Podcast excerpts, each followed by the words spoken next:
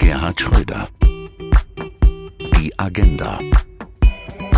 Ein Podcast mit Gerhard Schröder. Im Gespräch mit Bela Ander. Hallo und herzlich willkommen zu einer neuen Folge des Podcasts mit Gerhard Schröder. Heute geht es um Gipfelpolitik. Gibt es eine neue Annäherung zu Wladimir Putin oder beginnt jetzt die totale Abschottung von China? Und was bedeutet dies für die deutsche Wirtschaft? Über diese kommenden Gipfeltage, die entscheidend für Europa sein können, wollen wir heute sprechen.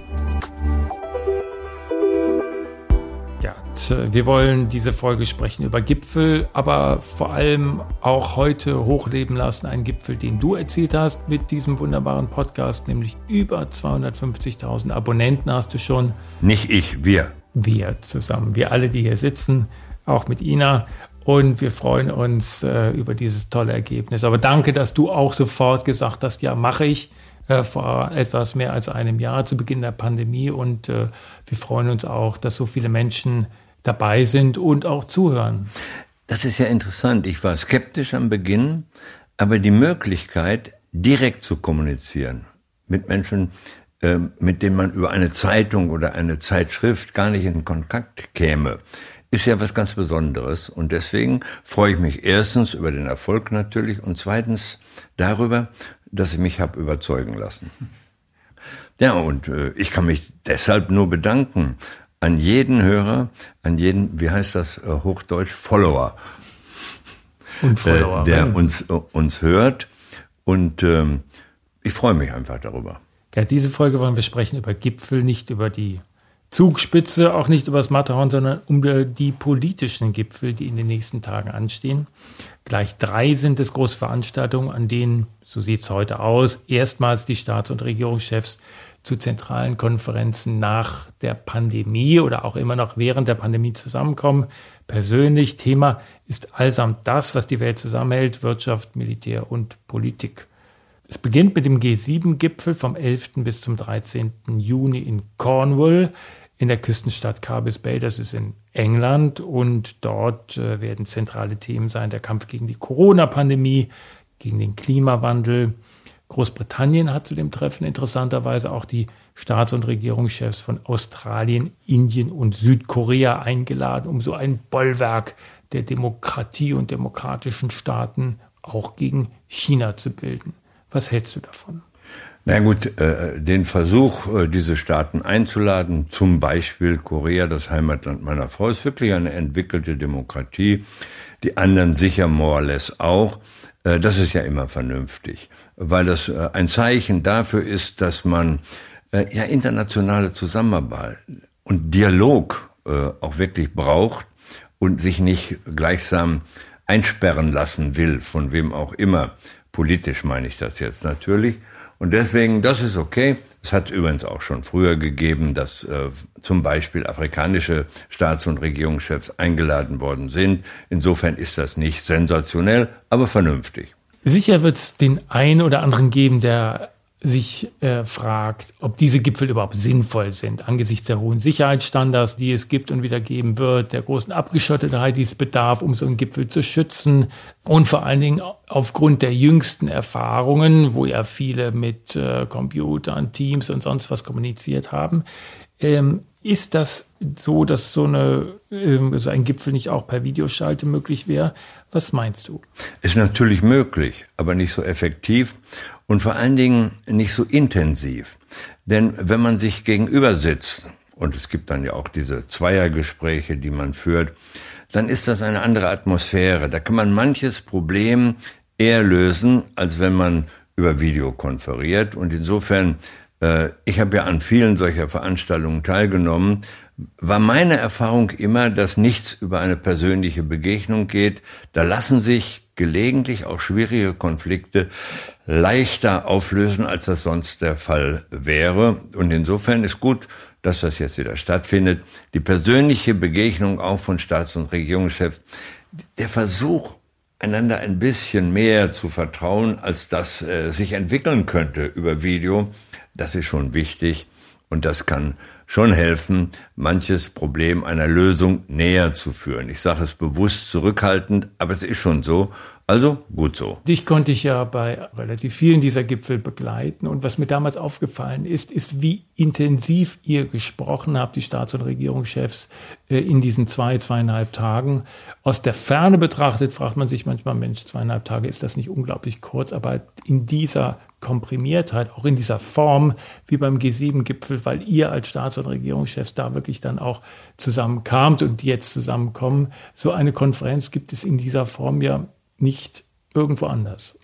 Ist so, äh, und wir haben ja seinerzeit versucht, ähm, zu G7 Russland da hinzuzubekommen, auch China. Solche Diskussionen hat es gegeben, wäre auch vielleicht vernünftig gewesen. Daraus hat sich ja dann auch G20 entwickelt, wie wir wissen.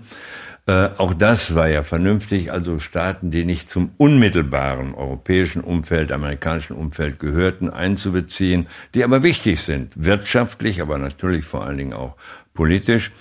Also ich denke, dass diese Gipfel Sinn machen und auch weitergeführt werden sollten. Daneben gibt es ja, das findet ja auch statt, diese bilateralen, wenn man so will, Gipfelbegegnungen.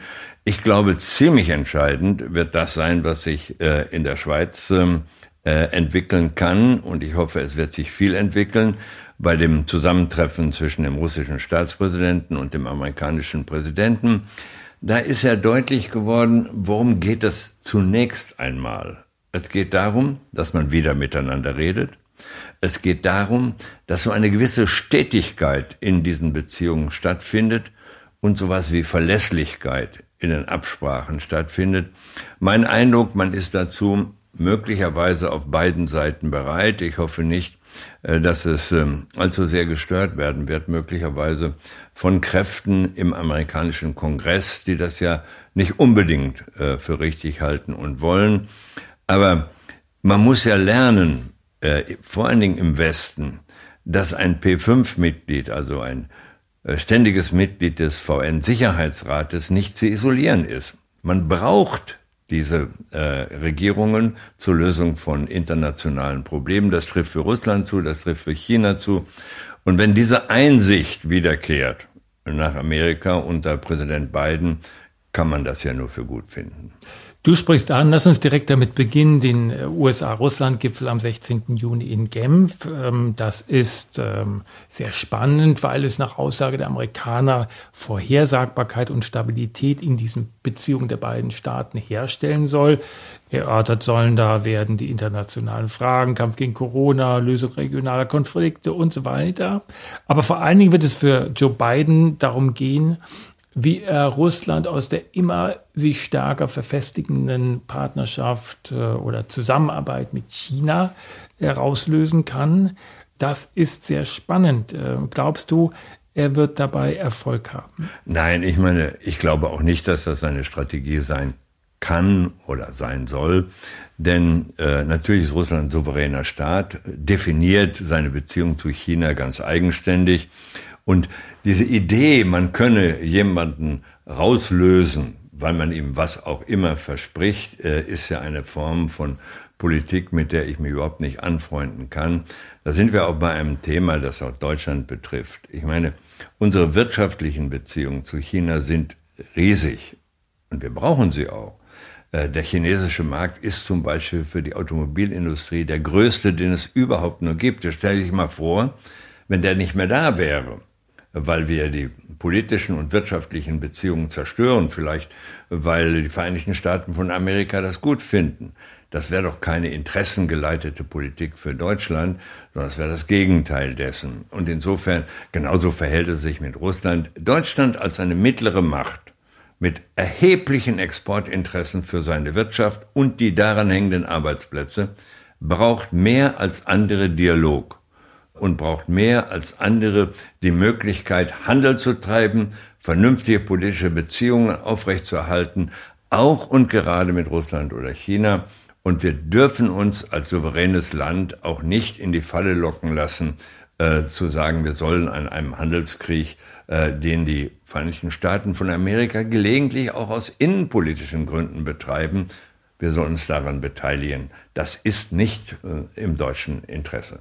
Nun kennt kaum einer die internationalen Großwetterlage so wie du und äh, ist da auch weiterhin so aktiv. Du warst gerade in St. Petersburg beispielsweise und hast da natürlich auch entsprechende Einblicke. Jetzt schreibt so ein Magazin wie Foreign Policy, ja sehr von Experten auch genährt, äh, in seiner jüngsten Ausgabe, dass die USA vor einer gewaltigen Aufgabe stehen angesichts dieser gemeinsamen Interessen von China und Russland und ihre Fähigkeiten, Allianzen zu bilden, was wir ja schon häufiger gesehen haben in letzter Zeit, gemeinsame Manöver und dergleichen.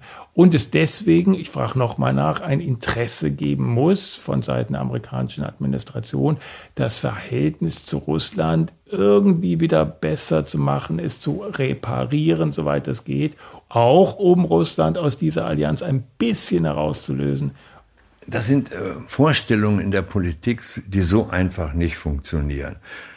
Es ist erstens gut und richtig, dass die Amerikaner ihr Verhältnis äh, zu Russland und im Übrigen umgekehrt, wozu Russland auch bereit ist, das äh, kann man ja aus vielen Stellungnahmen ersehen, äh, dass sie das in Ordnung bringen, dass das wieder, dass die beiden wieder zueinander dialogfähig äh, werden. Das sollte man aber doch nicht verbinden mit gleich dem Aufbau eines nächsten Gegners. Also es geht nicht darum, dem einen zu sagen, wenn du mit mir willst, darfst du mit dem anderen nicht, sondern wozu wir kommen müssen, ist doch, dass man in einer globalisierten Welt dazu beiträgt, dass es mehr an Dialog und weniger an Auseinandersetzungen, gar verschärften Auseinandersetzungen gibt. Das ist doch die Aufgabe. Und alles, was man versucht zu tun, willst du nicht mein Bruder sein, dann schlage ich zwar nicht gleich den Schädel ein, aber äh, bin sauer. Das ist auch keine rationale Politik. Russland und China arbeiten aber auf einer Vielzahl von Gebieten mittlerweile zusammen. Ja, warum denn nicht? Ja, sogar beim Aufbau gemeinsamer Zahlungssysteme, um der Dominanz des Dollars ein Ende zu machen, ist Russland für den Westen verloren. Auf gar keinen Fall. Äh, ich kenne ein wenig äh, das Land, kenne die Mentalitäten. Man will solide Beziehungen sowohl mit den Vereinigten Staaten als auch mit China, aber natürlich auch mit Russland. Große Teile der russischen Intelligenz, der russischen äh, entscheidenden Leute in, in Wirtschaft und Politik sind Europa-minded.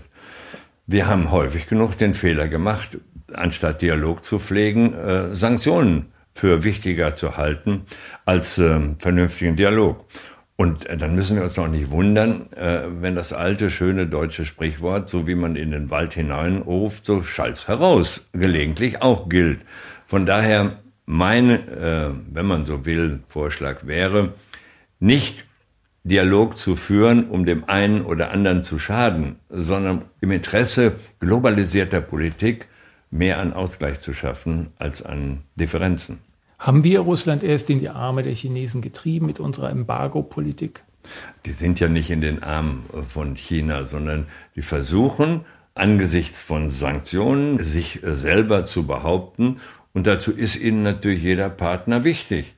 Aber äh, wir müssen auch aufpassen, äh, dass wir unsere eigenen Interessen an diesem gewaltigen Markt in Russland an äh, den Energieressourcen, die es dort nun einmal gibt. Es geht nicht nur um Öl und Gas, sondern zukünftig auch um Wasserstoff zum Beispiel, was wir ja für ein Gelingen der Energiewende mehr denn je brauchen. Es geht darum, das aufrechtzuerhalten und deswegen noch einmal diese komische Denken, wenn ich was Freundliches mache, Dialog treibe, dann führt das dazu, dass ich sozusagen äh, den gleichen Dialog, den der Partner mit anderen führt, unterbinde. Das ist doch Quatsch. Was wir machen müssen ist, dass man in der Welt ein verstärktes Verhältnis wieder dazu findet, miteinander so umzugehen, dass über einen Dialog, über Diplomatie, gelegentlich sicher auch über äh, deutliche Worte zugunsten von Menschenrechten und so weiter, äh, dass man darüber dialogfähiger wird, als das in den letzten, naja, fünf, acht Jahren der Fall gewesen ist. Und man muss ja äh, nicht davon absehen, dass insbesondere unter Trump die Vereinigten Staaten von Amerika sich sozusagen selber isoliert haben. Sonst wären ja diese schönen Worte, die ich jetzt überall höre, Amerika ist zurück, America is back, äh, die wären ja gar nicht möglich, äh, wenn meine Analyse, dass das in den letzten Trump-Jahren unterbunden worden ist, äh, nicht richtig wäre. Also ist Amerika nun back oder nicht? Und back on track, das ist halt die Frage. Eine Sache, die back ist und back sein wird beim G7-Gipfel, das ähm, ist die ähm, Theorie, dass äh, das Coronavirus aus einem Labor in Wuhan kam. Ja. Wir werden da sicherlich auch nochmal verstärkt äh, sicherlich den Fokus drauf richten. Bei dem G7 Aber Bela, dazu kann ich nur wirklich nichts sagen, weil ich bin weder Virologe noch will ich mich an solchen Spekulationen beteiligen. Das sind doch olle Kamellen, die in Geheimdienstlabors erfunden werden. Die haben doch aber keine Chance, verifiziert zu werden. Das Spannende ist ja, und deswegen erwähne ich es nur, ist ja, dass das politisch neu auf die Agenda oder wieder auf die Agenda gebracht wird, dass jemand wie der amerikanische Präsident Joe Biden auf einmal sagt, ja, es sind noch nicht alle Fragen beantwortet, deswegen muss das, äh, muss der Geheimdienst, müssen die Geheimdienste. Naja, gut, das hat doch aber allein innenpolitische Gründe. Das ist der Innenpolitik äh, geschuldet. Manchmal hat man so den Eindruck, das ist äh, in solchen Fragen ein etwas merkwürdig konstituiertes Land und eine etwas merkwürdig konstituierte Politik. Wenn man vernünftige Außenpolitik betreiben will, äh, dann darf man ganz offenkundig nicht zu sehr vernünftig sein, sondern muss immer ein paar Irrationalitäten gleichsam denen, äh, die gegen Rationalität sind, zum Fraße vorwerfen. Das ist doch aber äh, keine Politik, mit der man auf Dauer wirklich auskommen kann. Der Vorwurf wurde immerhin wie Kissinger gemacht, dass er durch seine europäische Prägung zu sehr Europäer war und diesen wichtigen Aspekt, den du erwähnt hast, äh, der amerikanischen Politik nicht bedient hat, dieses Irrationale oder auch eben fundamental äh, Emotionale zu bedienen. Aber offenbar ähm, braucht es das dort? Gelegentlich, weil es gibt dort ja Senatoren, die stolz darauf sind, noch nie einen Reisepass beantragt zu haben. Und deswegen äh, gibt es eben solche Entwicklungen in der amerikanischen Innenpolitik. Da wird man sich mit abwenden müssen. Nur damit ich nicht missverstanden werde. Es bleibt ein wirklich demokratisches Land. Äh, ein Land, äh, das, wie man jetzt gesehen hat, wenn man dort äh, Veränderung will, auch dazu fähig ist, sonst gäbe es ja den Präsidenten Biden nicht. Und äh, zudem äh, ein Land, äh, das ja, ich habe das immer so gesagt, auf der einen Seite Trump und auf der anderen Seite, leider gibt es ja nicht mehr, Susan Sonntag oder Intellektuelle dieses Kalibers immer bei sich hatte. Und deswegen gehöre ich zu denjenigen, die an einem vernünftigen transatlantischen Verhältnis wirklich interessiert sind. Aber nicht eines der Unterordnung, sondern Außenpolitik, deutsche Außenpolitik, deutsche Wirtschaftspolitik wird in Berlin gemacht. Gelegentlich auch in Brüssel, das haben wir so entschieden, das ist auch gut so, aber sie wird nicht in Washington gemacht. Man muss Partner sein, man muss auch die andere Seite hören. Gibt ja diesen alten schönen äh, Rechtsgrundsatz im altdeutschen Recht, äh, eines Mannes Rede ist keines Mannes Rede. Du sollst sie billig hören, bede. Damit ist gemeint, dass man hergeht und sagt, was ihr da erzählt, das ist eure Meinung. Ich habe eine andere, jetzt schauen wir doch mal, was richtig ist.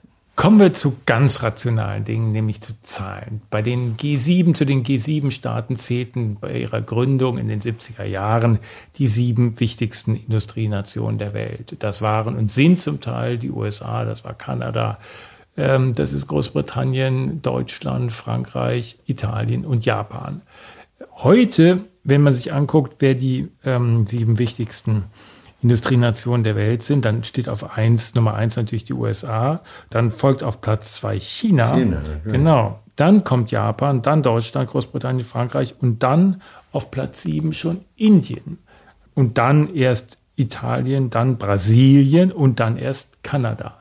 Sind die G7 noch zeitgemäß? Nein, die G7, äh, deswegen gibt es ja auch G20. Das macht Sinn, äh, weil das waren ja die Gründungsstaaten einer mehr internationalen Wirtschaftspolitik. Insofern ein bisschen Nostalgie kann ruhig sein. Aber es ist völlig richtig, äh, dass äh, die G20, wenn man überhaupt Koordination auf diesem Level will, dass die G20 dann natürlich äh, weit bedeutender sind, weil all die, die du eben genannt hast, dann dabei sind, übrigens auch die Türkei, die soll man auch nicht unterschätzen. Von daher denke ich, dass die Fixierung auf G7 falsch ist. Stück Nostalgie, aber manchmal ist Nostalgie ja auch nicht so schlecht. Was darf ich sagen, wir häufiger erlebt haben, dass es Themen gab, die gesetzt waren bei G7-Gipfeln und plötzlich kam ein anderes daher. Etwas, was jetzt neu auf die Agenda gekommen ist, des G7-Gipfels in Cornwall, wird hier und da als geopolitische Kampfansage gewertet, auch wenn sie ganz harmlos daherkommt. Worum geht's? Die G7 wollen eine sogenannte globale Infrastrukturpartnerschaft vereinen oder vereinbaren. Das Ziel ist es, große Bauvorhaben in Schwellen- und Entwicklungsländern voranzutreiben, um so der Seidenstraßeninitiative Chinas etwas Konkretes entgegenzusetzen. Und äh, da sollen unglaubliche Mittel, 1,5 bis 2,7 Billionen Dollar an zusätzlichem Geld zur Verfügung gestellt werden aber mit dem Ziel hier tatsächlich Chinas äh, werben, um diese Staaten so zurückzudrängen. Natürlich sollten wir mehr investieren in, man könnte es ja auch Entwicklungshilfe nennen. Da gibt es ja die Ziele, die wir nie erreichen konnten, äh, der Vereinten Nationen. Und wenn das äh, geschieht, endlich ernst gemacht wird, äh, in der Infrastrukturpolitik äh, begonnen, wer sollte was dagegen haben? Aber auch hier gilt doch, an ein zentralafrikanisches Land mal denken. Äh, was macht das für einen Sinn, denen zu sagen, ihr kriegt von uns nur was, wenn ihr von den anderen nichts nehmt? Warum sollten sie? Äh, und deswegen äh, denke ich, macht dieses Denken, wir müssen über Wirtschaftspolitik, über unsere Außenpolitik dafür sorgen, dass die endlich Teil unserer Welt werden, hat, ist ja wenig Respekt vor den Eigenständigkeiten dieser äh, Entwicklungsländer, dieser Länder der dritten Welt. Äh, und deswegen halte ich davon wirklich wenig. Wir sollten deutlich machen, wir, der Westen, haben Respekt vor euch. Und wir wollen eure Strukturen entwickeln helfen, nicht weil wir was davon haben, sondern weil ihr etwas davon haben sollt. Und wenn dann ein anderes Land, ob das China ist oder wer auch immer, anders vorgeht, dann wird sich schon die Idee in diesen noch nicht entwickelten Ländern durchsetzen, wer ist denn näher bei uns, emotional, aber auch was äh, unsere Entwicklung angeht. Und insofern sollte man darauf vertrauen, dass diejenigen, die entscheiden in diesen Ländern, auch nicht dumm sind, sondern schon die Unterschiede äh, genau wissen. Je weniger man versucht, Menschen den eigenen Willen oder die eigenen Werte, wie man das bei uns sagen würde, aufzuzwingen, desto erfolgreicher wird man sein. Davon bin ich überzeugt. Wir haben hier erst vor kurzem gesessen und über das sogenannte Decoupling gesprochen, also den Versuch, die Wirtschaft äh, Chinas zu entflechten äh, von der Amerikas. Jetzt, kurz nachdem wir darüber gesprochen haben, hat äh, Joe Biden eine Executive Order ausgegeben äh, und gesagt, in 59 chinesische Firmen darf nicht mehr investiert werden, da darf kein Geld mehr gegeben werden, da dürfen keine Fonds mehr äh, irgendwas machen. Das sind vor allen Dingen äh, Firmen, die mit Verteidigung und Überwachung zu tun haben.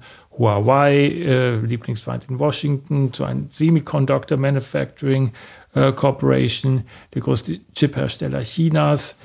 Was hältst du von so einem Bann, der vom 2. August an gilt und äh, in dem amerikanische Firmen ein Jahr Zeit haben, sich zu entflechten? Wenig, äh, weil wir leben in einer globalisierten Welt.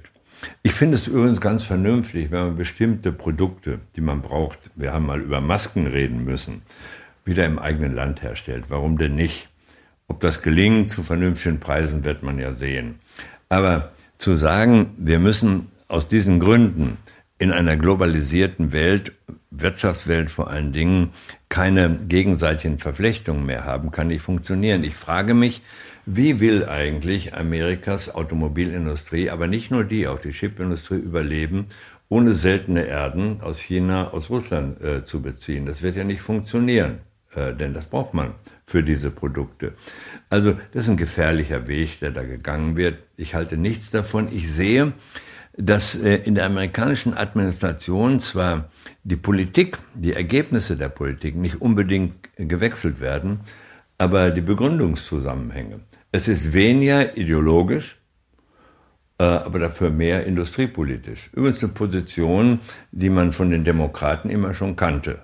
Äh, und deswegen müssen wir aufpassen, dass die ungeheure politische Macht, die Amerika nun zweifellos hat, nicht äh, dazu führt, dass wir jedenfalls ohne diese, über diese Machtmöglichkeiten zu verfügen, diejenigen sind, die im weltweiten Handel auf die schiefe Bahn geraten. Und insofern muss man einfach sagen, äh, bei aller Freundschaft, und noch einmal, ich habe da überhaupt keine Probleme mit, äh, bei aller Freundschaft, es muss eine souveräne ökonomische Politik, aber auch eine souveräne Politik insgesamt geben. Man muss das koordinieren in Europa, auch mit den Partnern in der NATO. Aber es muss klar sein, wir haben Interessen und die vertreten wir auch. Deine Vorsicht schon bei der Formulierung zeigt ja, welcher Drahtseilakt das ist. Denn auf der einen Seite sind wir natürlich eingebunden in das westliche Bündnis. Äh, du hast äh, mit äh, heroem Mut damals Deutschlands Nicht-Eintritt in den Irakkrieg erklärt. Wir wissen, welchen Druck Amerika in solchen Lagen möglich ist aufzubauen. Jetzt sind wir als Deutsche natürlich in der wirklich positiven Lage, dass unsere Industrie zum wesentlichen Teil davon profitiert, nach China exportieren zu können und den Aufschwung nach der Pandemie hier im Wesentlichen dem zu verdanken hat. Auf der anderen Seite kommen wahrscheinlich mit ähnlicher Massivität die Anforderungen an die deutsche Industrie sich ähnlich zu entflechten mit der chinesischen. Das ja, von doch, wem kommen diese äh, Wünsche? Die werden sicherlich beim G7-Gipfel ja, so gut. artikuliert Von werden. wem kommen diese Wünsche? Kommen die von der deutschen Politik oder von wem? Ja, wir haben ja nicht den Eindruck, dass die deutsche Politik, gut, wir haben dieses äh, Investitionsabkommen äh, vorangetrieben. Zum Beispiel, äh, die Deutschen haben ja, das muss man Frau Merkel auch lassen, deutlich gemacht, wir brauchen dieses Investitionsabkommen zwischen der Europäischen Union und China. Ist ein wichtiger Punkt. Dabei muss man auch bleiben. Dann haben wir in der Energiepolitik, ich will jetzt nicht über die Einzelheiten reden, deutlich gemacht, unsere Energiepolitik machen wir selber, äh, auch wenn andere anderer Meinung sind. Das sind doch alles Hinweise darauf, dass es geht. Äh, es gibt einen anderen Aspekt. Äh, über den wir uns gerade unterhalten sollten. Woher kommen denn diese Versuche, so eine Art, wie soll ich sagen, Volkschaft äh, gegenüber amerikanischer Außen- und Außenwirtschaftspolitik zu erzielen, sind Teile unserer Medien. Wie kommt man als, wie kriegt man als Politiker das denn weg? So wie wir das tun, indem man direkt mit dem Volk redet. Entscheiden müssen ja schon die Politiker. Ja, natürlich müssen sie entscheiden, aber sie müssen wissen, sie sind heute von gemachten Stimmungen in den gedruckten Medien weit weniger abhängig, als das früher der Fall war. Podcast, YouTube, LinkedIn. Als nächstes folgt der NATO-Gipfel am 14. Juni in Brüssel. Da geht es mal wieder um sehr viel Geld, denn der NATO-Generalsekretär Jens Stoltenberg hat eine Reforminitiative ausgerufen, NATO 2030 und viel mehr Geld, vor allem für die sogenannten Battle Groups, eingefordert, die an der östlichen Flanke der NATO stationiert sind. Und vor allen Dingen ist es bisher so, dass jeder, der an diesen Übungen teilnimmt, seine Kosten bisher selbst trägt. Und äh, Stoltenberg will aber, dass wir sehr viel Geld in den gemeinsamen Topf der NATO zahlen, um hier an den Flanken noch mehr äh, Flagge zu zeigen. Gut, was immer das meint, Flagge zu zeigen. Ich habe ja gerade Flagge zeigen in der deutschen Innenpolitik erlebt. Äh, wir sind im 80. Jahr des Überfalls der Nazi auf die Sowjetunion damals. Und dann sehe ich Herrn Habeck an der ukrainisch-russischen Grenze mit Stahlhelm posieren. Ich weiß nicht, ob es jemanden gibt, der auf diesem Level arbeitet, der so geschichtsvergessen ist und so wenig sensibel dafür ist, was das in Russland anrichtet. Der will ja was werden. Ich hoffe nicht zu viel, kann ich nur sagen. Ja, das war in der Tat interessant, denn ähm, er hat ja tatsächlich auch noch was gefordert, nämlich die Ausstattung der ukrainischen Truppen mit Defensivwaffen. Das hat dann. Äh, was immer das ist. Ja, er, er war da sehr klar. Ähm, äh, nur äh, als er dann zurückkam und das Chaos äh, klar wurde, was er damit angerichtet hat, wurden aus den Defensivwaffen Nachtsichtgeräte. Auf einmal, auf einmal Nachtsichtgeräte ja. aus den ja, ja. gepanzerten Das wird besonders Fahrzeugen. hilfreich sein da. Was kann man dazu noch sagen? Ja, aber die Kanzlerkandidatin der, äh, der Grünen hat doch Ähnliches erzählt. Äh, zum Beispiel über die Frage, ob wir äh, atomare Abschreckung brauchen, um gleichsam Russland in der Defensive zu halten. Das ganze Problem dieser Diskussion auch von einem Stoltenberg, den ich mal geschätzt habe, als er norwegischer Premierminister war, wirklich in einer bestimmten Phase, wir wissen, wo wir reden, toll sich verhalten hat.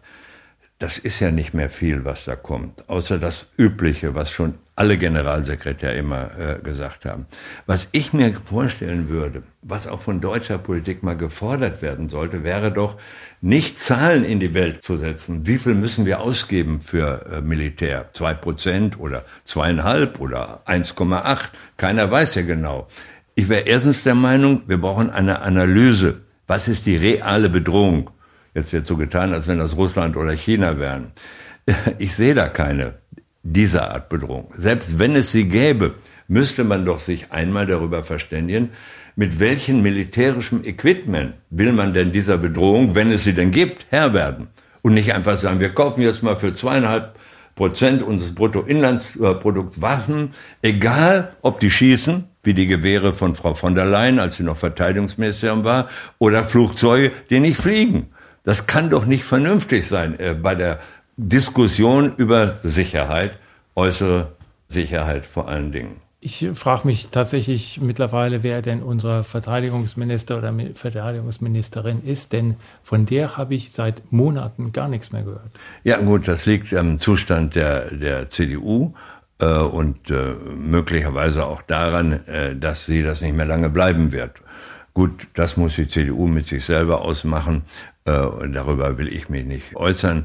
Sie war sicher natürlich die Ministerpräsidentin im Saarland. Der letzte Gipfel, über den wir heute sprechen wollen, ist der EU-USA-Gipfel am 15. Juni in Brüssel. Auch da wieder natürlich die Corona-Pandemie und deren Bewältigung, äh, Kampf gegen den Klimawandel und sogenannte Sicherheitsfragen. Fragen wir was ganz anderes. Am 16. Juli ist Ursula von der Leyen zwei Jahre im Amt der Kommissionspräsidentin. Wie macht sie sich? Das kann ich nicht so richtig beurteilen. Äh, ich nehme das ja nur noch aus der Presse wahr, aber äh, gut, äh, das Format von meinem alten Freund Jean-Claude Juncker wird sie sicher nie bekommen. Gleichwohl, ich will das nicht kritisieren, ist nicht meine, meine Sache. Nur was diesen Gipfel angeht, gibt es ja zwei Dinge, über die man sich mal unterhalten müsste. Insbesondere also über das, was auch da in Amerika wieder geschieht. Wir brauchen Impfstoff. Nicht nur Impfstoff für uns, da würde ich zum Beispiel mal sagen, dass die deutsche Politik einen Fehler gemacht hat. Richtig war, das europäisch zu organisieren. Aber die, Kommission war offenkundig überfordert. Gleichzeitig hätte man natürlich eine deutsche äh, Reserve für Impfstoffe aufbauen müssen. Herr Spahn hatte das mal vor, wenn ich das der Presse richtig entnommen habe, ist da zurückgepfiffen worden. Und das war falsch. So. Und das Zweite ist, ich habe manchmal den Eindruck, dass zum Beispiel in der europäischen Behörde, die die Impfstoffe zulässt, Sputnik deswegen etwas auf die lange Bank geschoben wird, weil vielleicht den einen anderen potenziellen Impfstoffhersteller in einem europäischen Land noch geben könnte, der aber noch nicht in die Pottbötte gekommen ist. Äh, ich will jetzt niemanden nennen, natürlich nicht, aber es gibt ja solche Entwicklungen, wie wir wissen falsch. Und äh, das äh, Zweite, was in diesem Zusammenhang zu sagen äh, ist, ist natürlich, dass die Amerikaner knallhart sagen, wir führen keinen Impfstoff aus. Gleichzeitig aber sagen die Europäer, die europäischen Unternehmen sollen gefälligst ihre Patente, die sie haben, äh, auf den Markt geben, also kostenlos auf den Markt geben. Das kann ja nicht sein. Also diese Art von Wirtschaftspolitik kann sich die EU ja nicht gefallen lassen. Das äh, damit zusammenhängt äh, als drittes, äh, es gibt immer noch Strafzölle, nicht nur auf Aluminium und Stahl, auch auf Autos. Äh, und ähm, die EU hat, ich finde das in Ordnung, jetzt entschieden, Herr Biden, wir antworten nicht, sondern wir setzen das mal aus. Aber er hat ja auch nur ausgesetzt, nicht etwa die Zölle zurückgenommen irgendwann wird die, die EU, und der Gipfel wäre ja das richtige, äh, äh, der richtige Moment dafür, wird die EU doch mal sagen müssen, verehrter Herr Präsident, es ist in Ordnung, Sie haben ausgesetzt, Ich weiß nicht was und wie viel. Die Einzelheiten müssen wir hier nicht diskutieren. Wir haben geantwortet mit einer Aussetzung. Aber wir erwarten schon, dass die Strafzölle aufhören, sonst müssen wir, und das hat äh, der wirtschaftspolitische Sprecher verantwortlich im Europaparlament am Niedersachse übrigens, Herr Lange, auch deutlich gemacht, sonst müssen wir wohl antworten. Welcher dieser Gipfel ist für dich der wichtigste? Alle sind wichtig und äh, äh, wir haben ja das äh, Gute, wenn man sozusagen Politik äh, etwas nachher aus, mit Abstand betrachtet, äh, sich äh, sozusagen ein Bild zu machen und vielleicht machen wir einen neuen Podcast, wenn wir ein vollständiges Bild haben über alle drei. Das machen wir. Bis dahin freuen wir uns über dieses wunderbare Gespräch. Vielen Dank. Bitte sehr. Folgen Sie Gerhard Schröder auch auf seinen sozialen Kanälen, etwa bei LinkedIn. Und wenn Ihnen dieser Podcast gefallen hat, empfehlen Sie uns gerne weiter. Danke für Ihr Interesse. Wir hören uns wieder in zwei Wochen. Bleiben Sie gesund. Ihr Bela Anda.